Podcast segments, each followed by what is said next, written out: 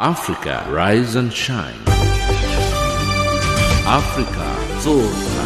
Africa Amka na Ungare.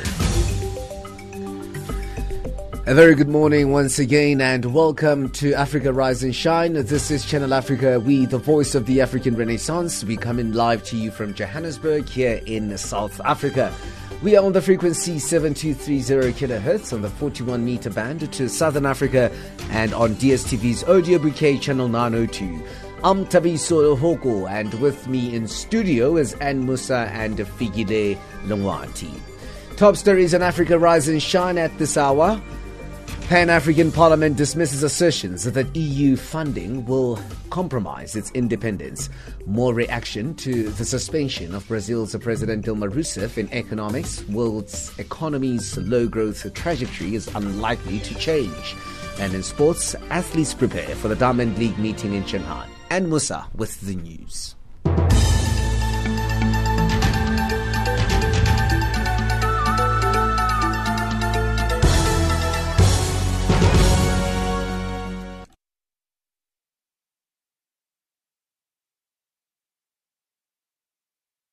They will fight corruption and impose discipline on inefficient bureaucrats who frustrated investors. Museveni was addressing visiting African presidents and other dignitaries in his in speech. Authorities blocked Facebook, Twitter, WhatsApp, and other social media, citing security concerns ahead of the ceremony in Kampala, in which Museveni was sworn in for another five year term that will extend his rule to 35 years. Meanwhile, American, European, and Canadian representatives who attended the inauguration of the Ugandan President Yoweri Museveni in Kampala walked out in protest over the presence of Sudan's leader Omar al-Bashir. Al-Bashir attended the swearing-in ceremony in defiance of international warrants issued by the International Criminal Court for his arrest on charges of genocide. Human rights organization Amnesty International earlier asked Uganda to arrest al-Bashir as Kampala was a signatory to the Rome Convention. South African courts criticized the government for failing to arrest al-Bashir when he was in Johannesburg for an African Union summit last year. Scores of Tunisians took to the streets in the southern governorate to protest against terrorism in the country. The march follows the killing of four security personnel during a security operation on Wednesday. A terrorist detonated his explosives belt, killing the security officers in the process. Earlier on Wednesday, two terrorists were killed in a security raid northwest of the capital, Tunis. 16 suspects were arrested during the operation. The Pan African Parliament has dismissed any assertions that its independence might be compromised by funding received from the European Union. The EU is believed to have injected a multi million dollar bailout into the coffers of the cash strapped Pan African Parliament. The money is said to be used to fund operations of the Parliament, including fact finding missions in Africa. Parliament President Roger Nkodo Dang was reluctant to indicate exactly how much they'd received from the European Union, but indicated that they needed funding. No, we need to have very good staff first. You know, we processed in the recruitment. Nobody has uh, the qualification to work to PA, to Parliament. We are coming here to spend only two weeks. After two weeks, we go home. And then we need one secretary who can work very hard so when we come, every document is ready. So we need first to, to get very powerful, very performance staff so we can work in time.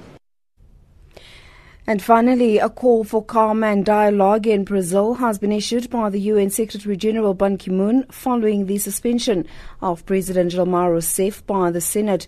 According to media reports, the country's vice president has taken over as the interim leader. UN spokesperson Stefan Dujarric. The Secretary General has been following closely recent events in Brazil. He calls for calm and dialogue among all sectors of society and trusts that the country's authorities will honor Brazil's democratic processes, adhering to the rule of law and the Constitution. The Secretary General is grateful for the important contributions of Brazil to the work of the United Nations. That's the news. Headlines at 8:30 Central African Time.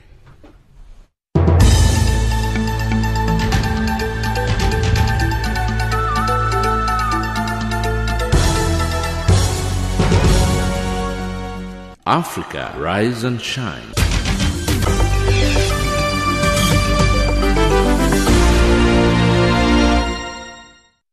Thanks, Ann Musa, with the news. The Pan African Parliament has dismissed any assertions that its independence might be compromised by funding received from the European Union. The EU is believed to have injected a multi million euro bailout into coffers of the cash strapped PAP. The initiative is a result of a 2015 draft declaration on the European Parliament's technical support to PAP. The money is said to be used to fund the operations of the Parliament, including fact finding missions on the continent. Senior political journalist Amos Pahu reports. The penultimate session of the Pan African Parliament's fourth sitting unveiled some good news for the institution's financial well being. For years, the PAP has relied on handouts from its parent organization, the African Union, but purse strings have dried up in recent years, leading to the PAP's failing to settle its accounts and also missing out on critical fact finding missions. PAP President Roger Nkodo Dang was reluctant to indicate exactly how much did they receive from the European Union, but indicated that they are in dire need of funding. We have a lot of problem of finance. Like AU, AU have a problem. The member test, the member state did not pay the contribution. So we are one of the uh, organ of AU. So we have the same the same situation we have here. We don't have a, our budget is in part of the AU budget. If AU don't have money, how can we have money? In the past and now, AU continue to bring the contribution in PAP. But this contribution is, uh, uh, to, they bring the contribution for some subjects who interest AU. But another uh, sector, you cannot funding this, etc. The parliament has been very consistent on its anti colonial stance and anti Europeans meddling in African matters, but there has been concerns raised from some quarters that accepting assistance from the EU will compromise PAP's autonomy. However, human rights activist and a researcher at UNISA advocate Sipho Mantula disagrees. One will say that the uh, parliament will be very strict and will be very cautious to the various member states in terms of their dealings with various EU member states. But remember, this grant as well, it will be able to assist uh, the member states and their MPs who are in parliament how to deal with legislation and the implementation thereof. Because one of the things that has been a challenge in the parliament is the issues around the implementation. As you know, that this parliament has existed for more than 11 years, but we have not seen any implementation of their policies or laws. And as well, like I've said, the AU will still have authority over all its member states. One will say that maybe this fund of the EU, it is all about its own uh, international contribution towards Africa because some of these EU states have taken part in many conflicts in uh, Africa during the post-colonial uh, days. Nkodo Dang says the parliament will remain neutral in dealing with the EU despite the bailout. He says the funding will go towards oiling the PAP machinery. No, we need to have very good staff first. You know, we processed in the recruitment. Nobody has uh, the qualification to work to PA, to parliament. We are coming here to spend only two weeks. After two weeks, we go home. And then we need one secretary who can work very hard so when we come, every document is ready. If you has been an, in your plenary, you have some problem for documentation, for so on, is because uh, uh, our, our personnel, our staff is not performing. So we need first to, to get very uh, powerful, very performance staff so we can work in time. The PAP has meanwhile called on donors to volunteer financial resources to enable it to continue operating. Some member states have not been contributing, and this has led to major constraints. I'm Amos Power in Pretoria.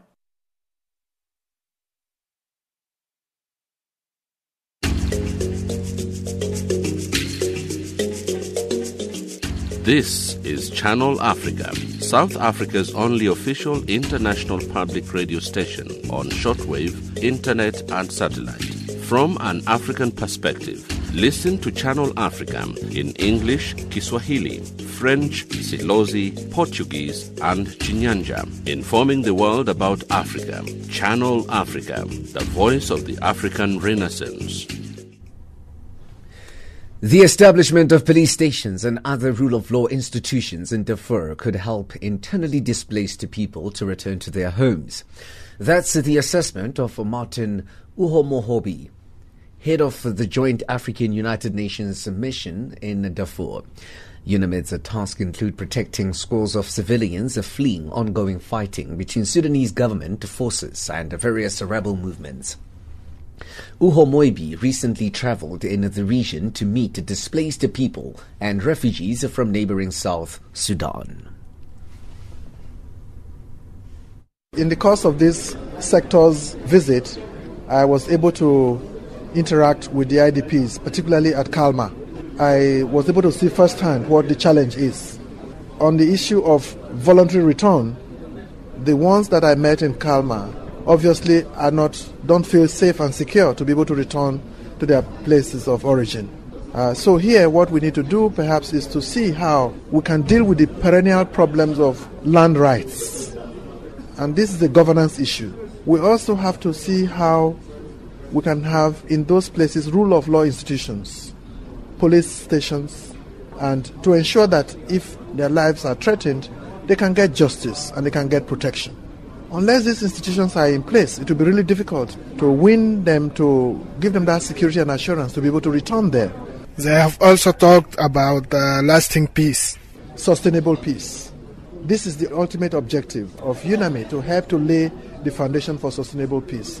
One way by which that can be addressed is to have institutions that will outlive UNAMID, rule of law institutions, institutions showing government readiness to deal with those issues that threaten the life, safety, and security of the returnees themselves. We also have to have structures that can mediate in conflicts and help to resolve issues before they escalate and become bigger issues in the future. You have also visited the South Sudanese refugee camp here in Al How do you describe the situation there? Uh, the situation there is really very dire, in my view. Uh, these are people who have moved from their own country into a troubled region. Uh, so it is double jeopardy that they are facing. But yet, I believe it's not insurmountable. This would require real work by the United Nations and the African Union of how to address the situation in, in South Sudan and also address the situation in their place of refuge now. My message for the people of Darfur is that they must look at this whole situation comprehensively and they must resolve in their heart to give effect to the clarion call that peace is priceless. We must have a change of attitude. We must have a change of mind that we all must desire and actually work for peace. And that peace cannot be achieved through the barrel of the gun. Peace can only be achieved through a reorientation, an attitudinal change that puts emphasis on dialogue, on conversation, on trying to listen to the other side that's Martin Uhomoibi, head of the Joint African Union United Nations mission in Darfur, Sudan, talking to UN Radio's Adam Ahmed. Now, traditional leaders in South Sudan are being called upon by the UN to promote peace and reconciliation as people return to their homes following conflict. The country is beginning to emerge from two years of instability after a unity government was formed. Thousands of South Sudanese who fled their homes and are returning. The United Nations mission in the country organized a workshop in Bentiu, in the north of the country, to encourage traditional leaders to play a key role in ensuring a peaceful return. More from Salifu Kamara, Civil Affairs Officer at UNMISS. More than 50 traditional leaders, including women, uh, and the youth they were there. The one of the topics we we treated was conflict management and then conflict transformation and then the understanding of the compromise peace agreement and then reconciliation we targeted these topics because uh, this was uh, uh, it was a devastated area during the conflict. More than ninety percent of the people left the Payam and then they came to to the POC site in uh, Bentiu. So they have started returning. The population is increasing. As a result, we expect some social issues to start coming up. So we decided to target the traditional leaders because they will be the people under pressure and they will be the people that will that will start to manage some of this conflict that will be emerging from the community. So these are the topics we treated. Why do you think this is very important at this time in South Sudan? This is one of the most important time we are supposed to be taking this message to the people returning to their original places. Some of the traditional leaders, they said uh, yesterday was the first workshop that uh, they are able to explore some of the root causes of conflict at local level. We are also going to all the other places where people have started returning so that uh, they will continue to enhance their capacity, will strengthen the resilience of uh, traditional leaders and even youth, so, uh, civil society organizations to manage conflicts, to, to, to manage expectations. Without them, we cannot do our work. They are our main interlocutors, so we are meeting them so that we continue to engage them, so that they are also trying to engage their own community. When they left, some of them they left their livelihood, they have left their their plantation, they have left their foods, and they have not met anything again. So some of these issues start coming up, and they are in position to settle the, all those issues. What do people say about peace and reconciliation uh, and forgiveness uh, in South Sudan? What do they say about these uh, two things? The traditional leaders were of the opinion that if only they can resolve, they can transform their social relations, they can transform the attitudes of the people, if they can transform the structures that are dividing the people instead of uniting them, they are saying there will be peace in South Sudan. We give them the tools for them to manage conflict, so they're happy.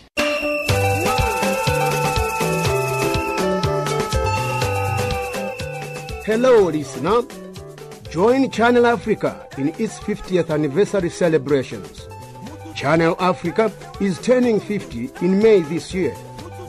Join us as we move through memories of this station since 1966.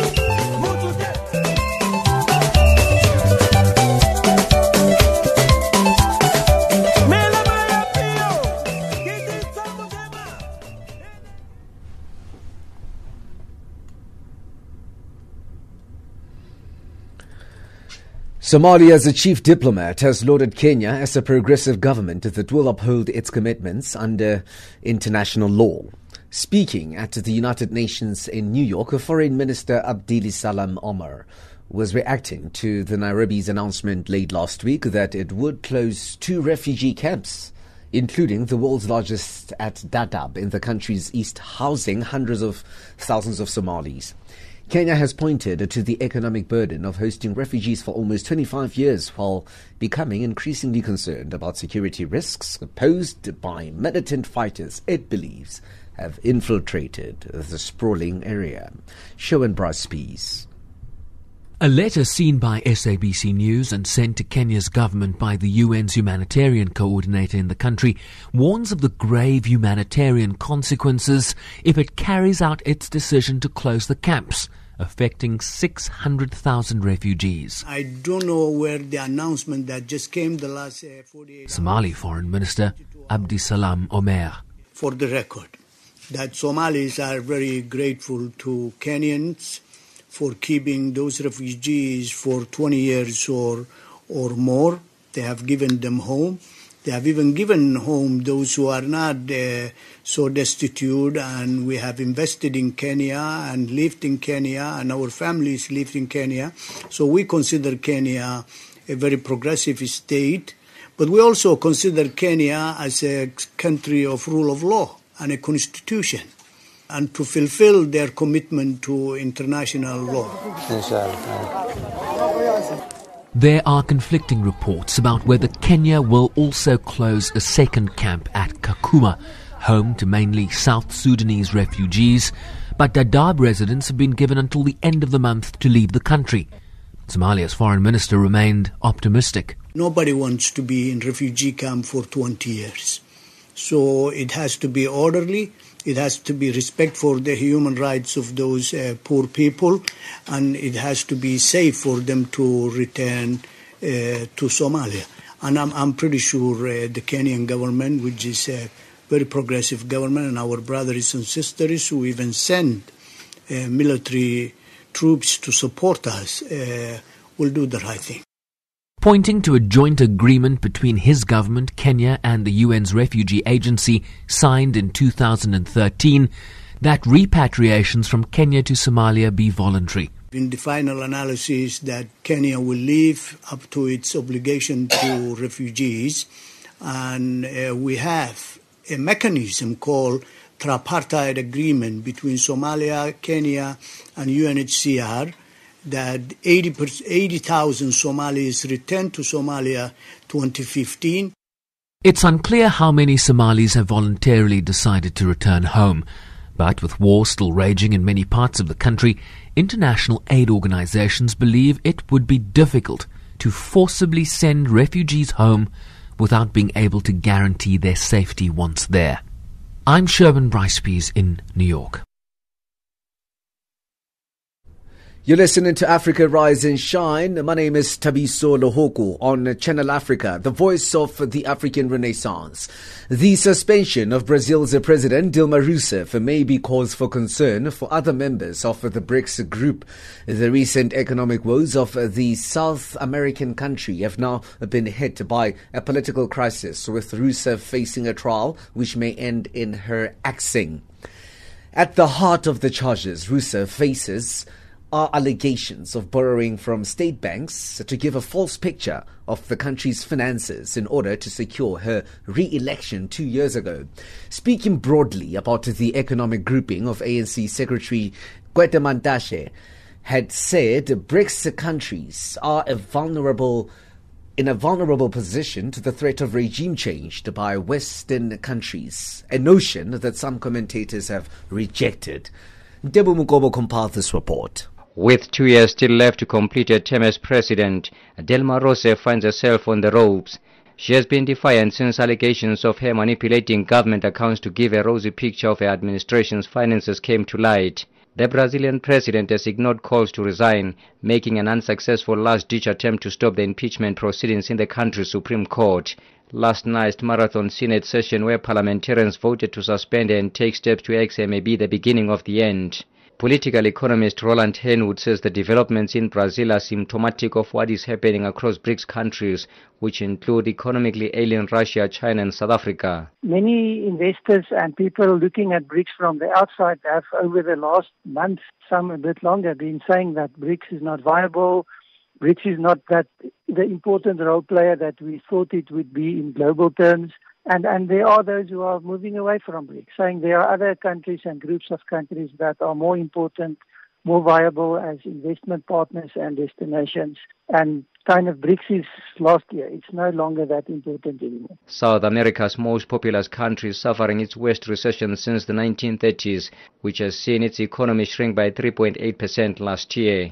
Allegations of mismanagement and corruption, particularly with regards to state-run oil company Petrobras involving Rousseff's Workers' Party, have seen widespread disgruntlement with government amongst Brazilians.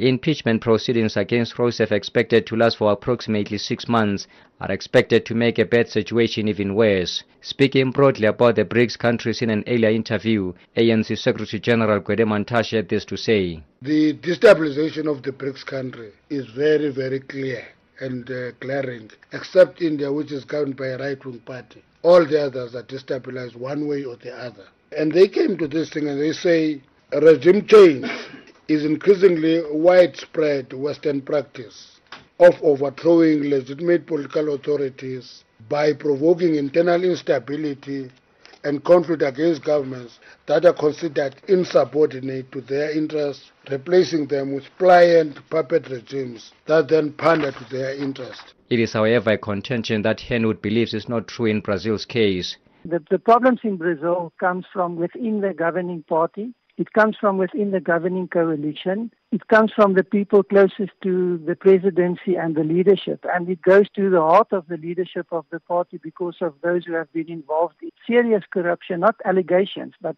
serious practices of corruption. You don't need enemies outside of the country if you do these things. You are going to destroy yourself. So that question of external forces, come on, let's get real. If you have a clean act internally and you have those problems, then you go there. But if you have the massive problems domestically that you are dealing with, you don't need enemies enemies on the outside. While the trial takes place, Rousseff will be replaced by Vice President Michel Temer. This time in Brazil has been described by some as the country's darkest hour since the end of that country's dictatorship. I am Tebo Mokobe in Johannesburg.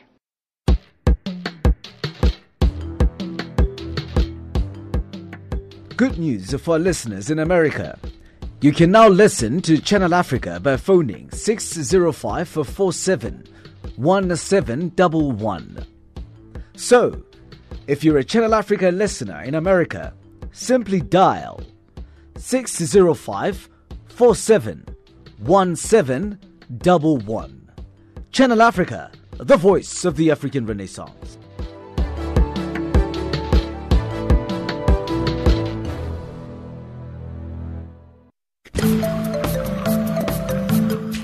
From an African perspective, listen to Channel Africa in English, Kiswahili, French, Silozi, Portuguese, and Chinyanja, informing the world about Africa.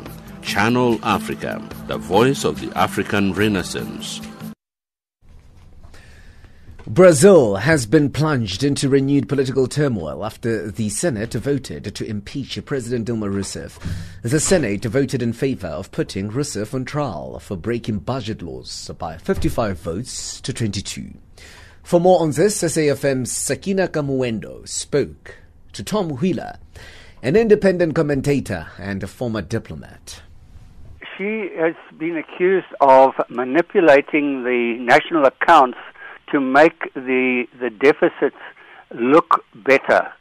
Uh, uh, so it's unfortunately Brazilian politicians are um, well known for their corruption, and there was a, a scandal a while back about the national oil company called Petrobras, and this sort of set the tone for what has happened now.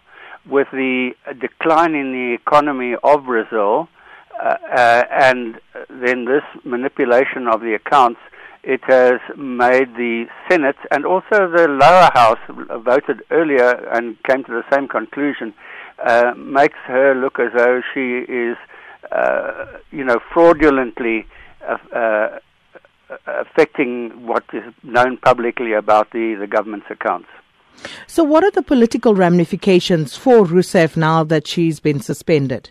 Well, she will now go on trial uh, for a period of 180 days, uh, a trial run, run, by the Senate. And um, if she is found guilty, then she will be uh, pushed out of office. She's suspended at the moment. She is not. Uh, she she still remains the president, but not in, able to exercise the office. And uh, Michael Temer, the vice president, is acting president for the duration. Now, this could go on for about 180 days, and at the end of that, there will be a, a decision, which, if she is um, if she's found guilty, she will have to leave the presidency. If she is found not guilty, then she will resume her office. So, in order for her to be ousted for good, she would have to be convicted by at least two thirds majority of the Senate. Do you think she stands any chance of political survival there? Well, to judge by the vote that took place in the Senate on Thursday, it doesn't look very hopeful for her because a, a large majority of the senators voted to go for this impeachment trial. And then just looking at the Brazilian economy and um, the stress that that that around. But we know that they've been relegated to junk status by Moody's, Fitch, and um, Standard and Poor's. Is there any chance of a turnaround of that economy following the latest shenanigans? Well, you know they're also affected by the price of oil, like several other countries. Uh, they're um, and then the the whole economy is in a in a dire state. So uh, Temer, who is not of the same party as uh, Rousseff, has uh, said that he will work to improve the state of the economy. So it remains to be seen what he can achieve, whether he can improve the, uh, make it a more business friendly environment for uh, the, the business people of, of Brazil. And uh, then, of course, if the oil price improves, that will also help. But there's no sign of that just yet. And of course, all these developments, uh, Tom Wheeler, playing out uh, with uh, just about uh, three months before the start of the Olympic Games that are to be held in Brazil. What bearing could this have on the Games? I don't think it would affect the games at all. They're run independently of the Brazilian government. It's just a very uh, great, great embarrassment for Rousseff that she won't be able to be present there as president. I suppose she could go as a sort of a private citizen, but probably uh, to avoid embarrassment, she would stay away. And uh, so it, I don't think it actually affects the, the games themselves. And then just finally, um, Rousseff has indicated that she would challenge her detractors because um, she feels that this is a coup against her. What's your thinking around this? And do you think that she might be successful in the long run? That's difficult to tell. That's anybody's guess. It depends on what information the uh, is led against her, what evidence is led against her, and how the Senate, which is the court in this case, decides to um, uh, you know, to to deal with the case, whether they will, are still convinced at the end of the 180-day trial uh, that she is in fact guilty of what she's charged with, or whether they change their mind. Now, moving on to the Democratic Republic of Congo, the United Nations mission in that country says its mandate is not to protect political actors unless this is instructed by the Security Council in New York. We'll have details on that story after the news headlines with uh, our very own Anne Musa.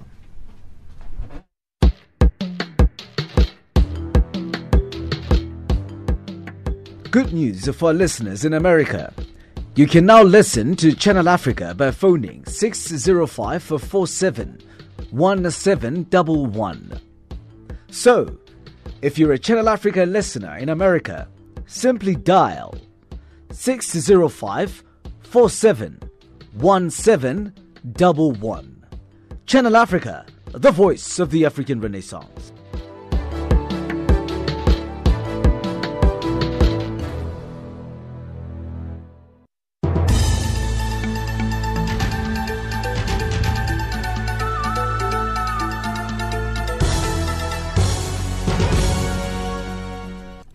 A very good morning to you. I'm Anne Musa. In the headlines, Uganda's President Yoweri Museveni has pledged to fight corruption and impose discipline on inefficient bureaucrats who frustrated investors in his swearing-in speech. The Pan-African Parliament has dismissed any assertions that its independence might be compromised by funding received from the European Union. And activists in London has highlighted the plight of Nigerian Muslims and the leader Sheikh Ibrahim Zakzaki as the country's president attended an anti-corruption summit. Those are the stories making headlines.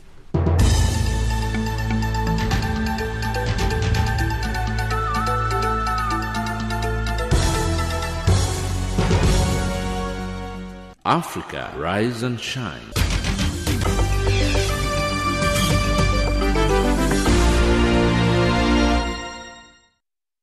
Thanks, Anne Musa. And she'll be back at the top of the hour with a detailed news bulletin. Now, the United Nations mission in the Democratic Republic of Congo says its mandate is not to protect political actors unless this is instructed by the Security Council in New York. The statement was made yesterday at a weekly press conference in Kinshasa following the hearing of Moses Katumbi, a former governor of the mineral rich province of Katanga in the Lubumbashi High Court for allegedly hiring mercenaries. John Noel reports from Kinshasa. Moses Katumbi is expected once more this Friday in the High Court of Lubumbashi for another hearing after he has appeared in the same court on Monday and Wednesday for allegations of hiring mercenaries in order to destabilize the republic. This happens while Katumbi, who's also a famous businessman, has announced his candidacy in order to succeed to President Joseph Kabila, whose second and last term is ending in December, and this country's constitution doesn't allow him to seek another term. The UN mission here is closely looking at the Moses Katumbi's case, although its spokesperson Charles Antoine Bambara has refused to comment until the court decision can be known. When the judicial case is open, we don't comment on it. We will wait until the end and see the result and comment and give our analysis on the result or the verdict of the, the trial. So we are waiting and see how it will evolve, and uh, at the end, as I say, we will have our say. We don't comment on any judicial cases, and I think we need to wait and see what will be the judge's verdict. And after that, we will uh, comment, of course, and we will tell you exactly what is our position. Moses Katumbi has become a strong opposition leader since he resigned from his position of the Katanga province governor last November, and before being sued, he has denounced the threats from the government. And in case he should seek protection from the UN mission here, he won't be easily helped unless the UN Security Council should instruct from New York, since MONUSCO doesn't protect political actors but civilians. Once more, the UN mission's spokesperson Charles Antoine Bambara explains. I think the first responsibility of all political leaders' security in the country remain on the hand of the government, of the hand of the national security forces. I can say that if Moise Katumbi asks, you know, protection from the UN, officially we don't have a mandate to protect political leaders. We have a broad mandate of uh, protection of civilians, which we will activate, of course. But if it is a political leader, we need a green light from the Security Council. And in the past, the Security Council has granted to different UN missions, like in Cote d'Ivoire, for instance, the mandate to protect some political leaders. So globally, I can say that within the general framework of the protection of civilians, and this is in uh, Resolution 2277, we can, of course, you know, protect any civilian. What, whichever political, I will say, uh, board he's coming from, majority or opposition, if we think that his life will threaten, we can act of course. Police used the tear gas on Wednesday in Lubumbashi to disperse thousands of people, including some other political leaders who accompanied Moses Katumbi to court. Jean Noel Bamweze, Channel Africa, Kinshasa. Without a revival in global investment, the world economy's low growth trajectory is unlikely to change. That was among the sobering messages contained in the mid year review of the United Nations World Economic Situation and Prospects Report. The report cuts the 2016 forecast for global growth to 2.4%, a half percentage point drop from its forecast in December. Warning of a bleak state of the world economy, the report points to persistent weakness in aggregate demand in developed economies, while low commodity prices, mounting fiscal and current account imbalances combined with policy tightening have further dampened prospects in commodity exporting economies in Africa and elsewhere. Sherwin Bryce Pease reports. The global growth trajectory continues downwards, and that's bad news for countries embarking on the implementation of the 2030 Sustainable Development Agenda. As Assistant Secretary General for Economic Development, Lenni Montiel explains. While commodity prices have largely stabilized, they are expected to remain at low levels for possibly the next two years. The report underscores that a further deterioration in commodity prices would increase fiscal and currency pressures in the commodity exporting economies and could potentially undermine the sustainability of their public finances. The report warns that economic growth in Africa continues to lose momentum, and despite countries beginning the process of economic diversification, many remain heavily reliant on commodities. Many developing economies, especially commodity dependent economies with large current account deficits or high level of external debt, continue to face the risks of heightened capital flow of volatility. The reduced and more volatile capital flows, including falling foreign direct investment to Africa, Latin America, and the economies in transition, can further undermine the growth prospects in these regions. Risks to the world economy continue to be weighted on the downside, with low commodity prices, large capital outflows, fiscal and current account pressures, tighter policy stances, weather related shocks like El Nino, combined with policy challenges and uncertainty a perfect storm, as Senior Economic Affairs Officer Dawn Holland explains. The report highlights um, the fact that the prolonged period of weak productivity and weak investment growth that we've seen for the best part of the last decade um, may threaten the longer term uh, prospects of the global economy. Um, without investment, the existing capital stock deteriorates, atrophies, becomes obsolete. Um, the workers who are using that capital um, become less productive as a result of that, and it compounds itself um, and uh, leads to a situation where there's a, a lower productive capacity in the world economy. Additionally, Southern Africa faces inflationary pressures from widespread currency depreciation, leading to calls for governments to exploit available fiscal space and broaden the tax base so as to reinvest additional revenue back into the economy with a call on developed countries to act collectively amidst warnings that further monetary stimulus on its own will not lift growth. A coordinated effort among the large Dawn Holland explains that all eyes will be on the G7 meeting in Japan later this month. This is why we have proposed that um, a coordinated effort among the large and particularly developed economies um, would be of benefit to the whole whole world, um, uh, because many countries have the, have many of the developing countries find their own policy space severely constrained at the moment. So, if we were to see, for example, a coordinated fiscal action among uh, several uh, large economies, that could lift uh, growth in the world as a whole, um, which would um, help uh, all of these uh, countries, all of the um, constrained countries, um, to recover.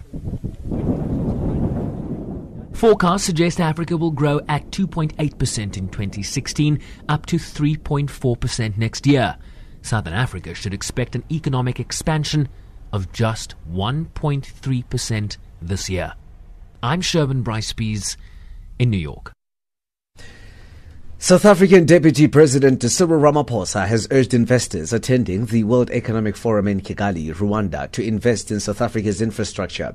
Ramaphosa was speaking during a panel discussion on infrastructure investment. He told the delegates at the forum that South Africa still has a large number of infrastructure projects. Tepo Mungwai reports. South Africa has one of the best infrastructure on the continent. The country boasts world-class road and rail network. More than 4 million low-cost houses have been delivered. Deputy President Cyril Ramaphosa has attributed this achievement to government's central coordination plan. And because infrastructure development was happening uh, in bits and pieces all over the place, we felt the need to coordinate and set up what we call the Presidential Infrastructure Coordination Council. That then pulled together all infrastructure projects into one hub. And we had a secretariat that had a radar view on all infrastructure projects and the money that was being spent, the investment that was going in, and the type of infrastructure. According to Ramaphosa, part of the success came through government's partnership with the private sector. He urged investors to come to South Africa Infrastructure has been a key economic driver in our country, and uh, we would greatly recommend investors to keep flowing to South Africa because there's money to be made in South African infrastructure, and indeed, I would say African infrastructure. He said South Africa is one of the few countries in the world where citizens are willing to contribute their taxes. Our tax, uh, income tax collector has been very good, has been really robust and has been one of those institutions that we are hugely proud of because its effectiveness has led South Africans to feel proud that uh, they, they're now becoming taxpayers uh, in a very credible way and paying tax to a legitimate uh, and stable and democratic government. And that has enhanced the whole process of paying tax. And therefore, this needs to be something that is spread around the continent. Ramaphosa is leading a team of local business representatives and ministers whose main aim at the World Economic Forum is to sell South Africa to international investors. The Deputy President will later today hold a media briefing to talk about this mission. I'm Tepo Mungwai in Kigali, Rwanda.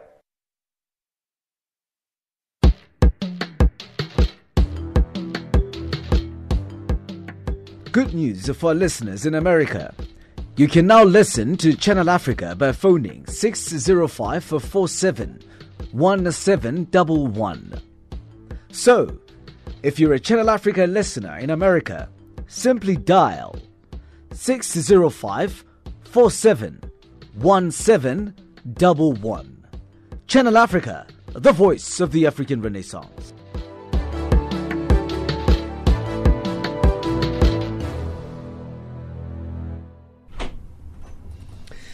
And it's time now for an economic update with me, Tabiso Lahoko.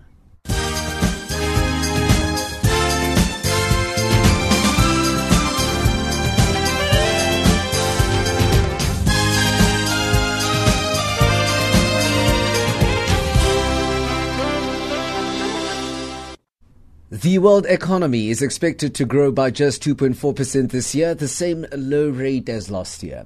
A new report launched by the UN Department of Economic and Social Affairs UNDESA paints a bleak picture of the world's economy. UNDESA's Assistant Secretary General Lenni Montiel says weak global growth continues to linger with little prospect for a turnaround this year. The bleak state of the world economy clearly poses significant challenges for member states around the world, but certainly for the United Nations development system.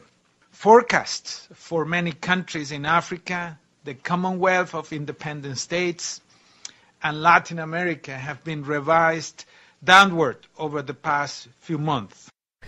The South African cabinet says it has taken measures to deal with the stubbornly high unemployment rate, which spiked to record highs in the first quarter. The wobbly economy has raised the stakes ahead of local elections on August the 3rd, which analysts say will be the sternest political test that the ruling ANC has faced since coming to power in 1994. Data released on Monday shows unemployment rose to almost 27% in the first quarter. As a result, Cabinet spokesperson Kukile Ngwenti says the Cabinet will draft a plan to develop least developed parts of the country. Ngwenti says government will also focus more on technical education to improve employment. London copper has edged up, recovering from more than two month lows uh, plumbed in the previous session. Copper prices have fallen back this week after senior officials said that China's government will not use excessive investment or high rates of credit growth to stimulate growth. Analyst Dan Morgan at UBS in Sydney says that a combined crackdown on speculators in China's steel markets and a dollar revival have doused a recovery in metals. The US dollar trades at 14.97 in South Africa, 10.86 in Botswana, 986 now that's in Zambia. 69 British pound 87 euro. Gold $1071 platinum $1053 an ounce Brent crude oil 47 dollars 67 cents a barrel. Channel Africa's economic update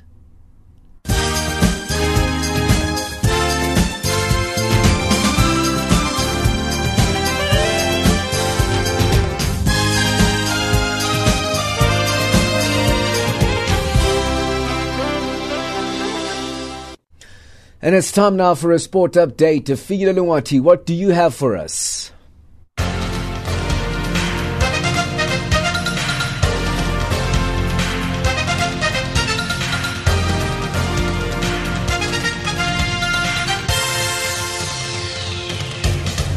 First up, I have Kenya has been declared in breach of global anti-doping rules. The surprise move will mean some of the world's top athletes are at risk of missing August Olympic Games in Rio de Janeiro. Kenya, one of the major forces in world athletics, has already missed two World Anti-Doping Agency WADA deadlines to show it is tackling cheating in sport. WADA's compliance committee ruled the country non-compliant at a meeting in Montreal, Canada, citing issues with anti-doping legislation. And in rugby news, Blitzbokke flyer Roscoe Speckman admits to having been a bit nervous about his place in the team after sitting out the last two tournaments in Singapore and Hong Kong, but says he remained positive that he would get another opportunity to play before the final squad for the Rio Olympics is announced. I must say it was it was I was a little bit scary when I was at home watching the other guys playing and all of them were always putting up their hand for a position in this this 12 for the last two. And sometimes you must ask yourself are you good enough? And stuff like that likes to come in your mind and things like that. But uh, the nicest thing when I have guys like Chris Dry with me and that guy will always keep me humble and keep me down to the ground. And the nicest thing about the guys that always stay behind, they're always positive. It's never guys negative. So the nicest thing about our squad, we always help each other no matter what, and that's the nicest thing about the Blitzbokke so far.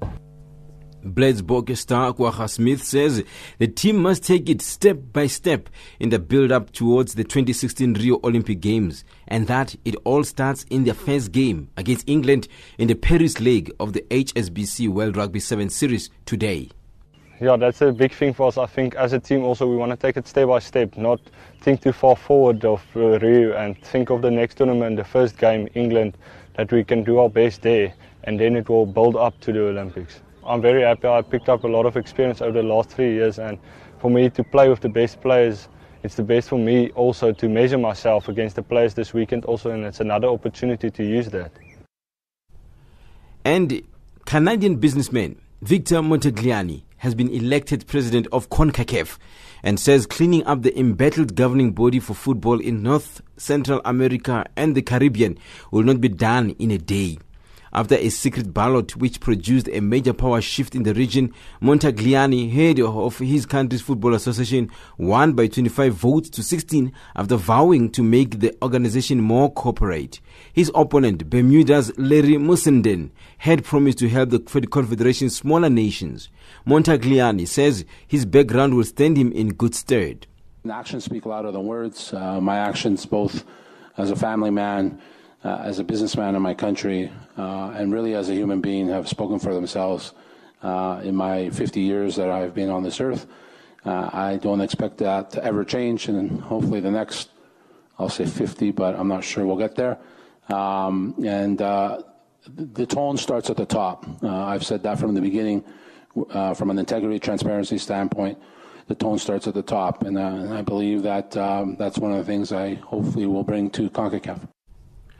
The 50 year old has already said that the United States will continue to host the CONCACAF Gold Cup, which is held every two years, although other countries could host segments of each tournament. Montagliani says he would work to make sure one of Canada, United States, and Mexico would win the right to host the 2026 World Cup and promise to expand CONCACAF's own Gold Cup to 16 teams.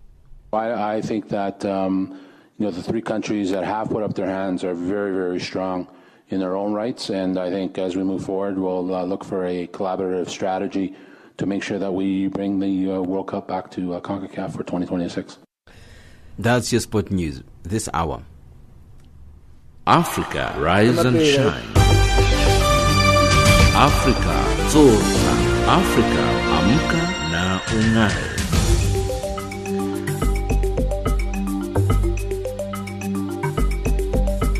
Now, Figile, in your sport update, you know, you speak of uh, a Canadian businessman who's been elected to head uh, CONCACAF, a football body.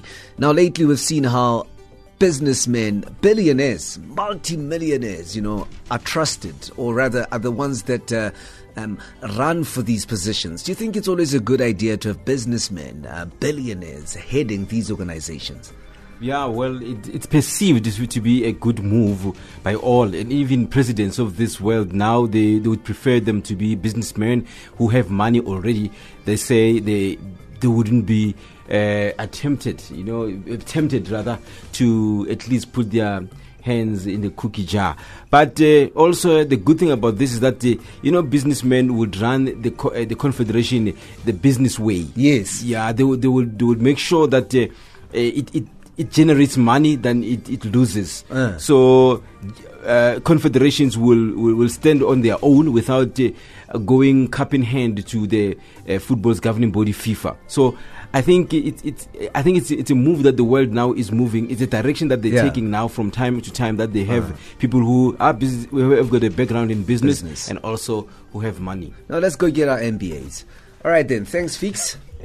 And today in history, 1971, 91 people are arrested in Egypt as part of a purge of opposition to President Anwar uh, El Sadat. Now, today also in 1984, that's when I was born. After an 11 week ordeal, 16 Britons are finally released by Angolan rebels. And in 1973, Colonel Muammar Gaddafi, Premier of Libya, predicts the use of oil trading restrictions as a form of Arab nationalistic protection. And it is Africa Rise and Shine. My name is Tabiso Lohoko. Everything does come to an end, I suppose. Now that wraps up Africa Rise and Shine today. From myself, Tabiso Lohoko, producer Pumuzo Ramakatsa, Homoto Mopudane, technical producer Agent Kenny. Thanks, guys. And the rest of the team, thank you for listening. For comments about our show, send us an SMS. It's on 279796 957 930.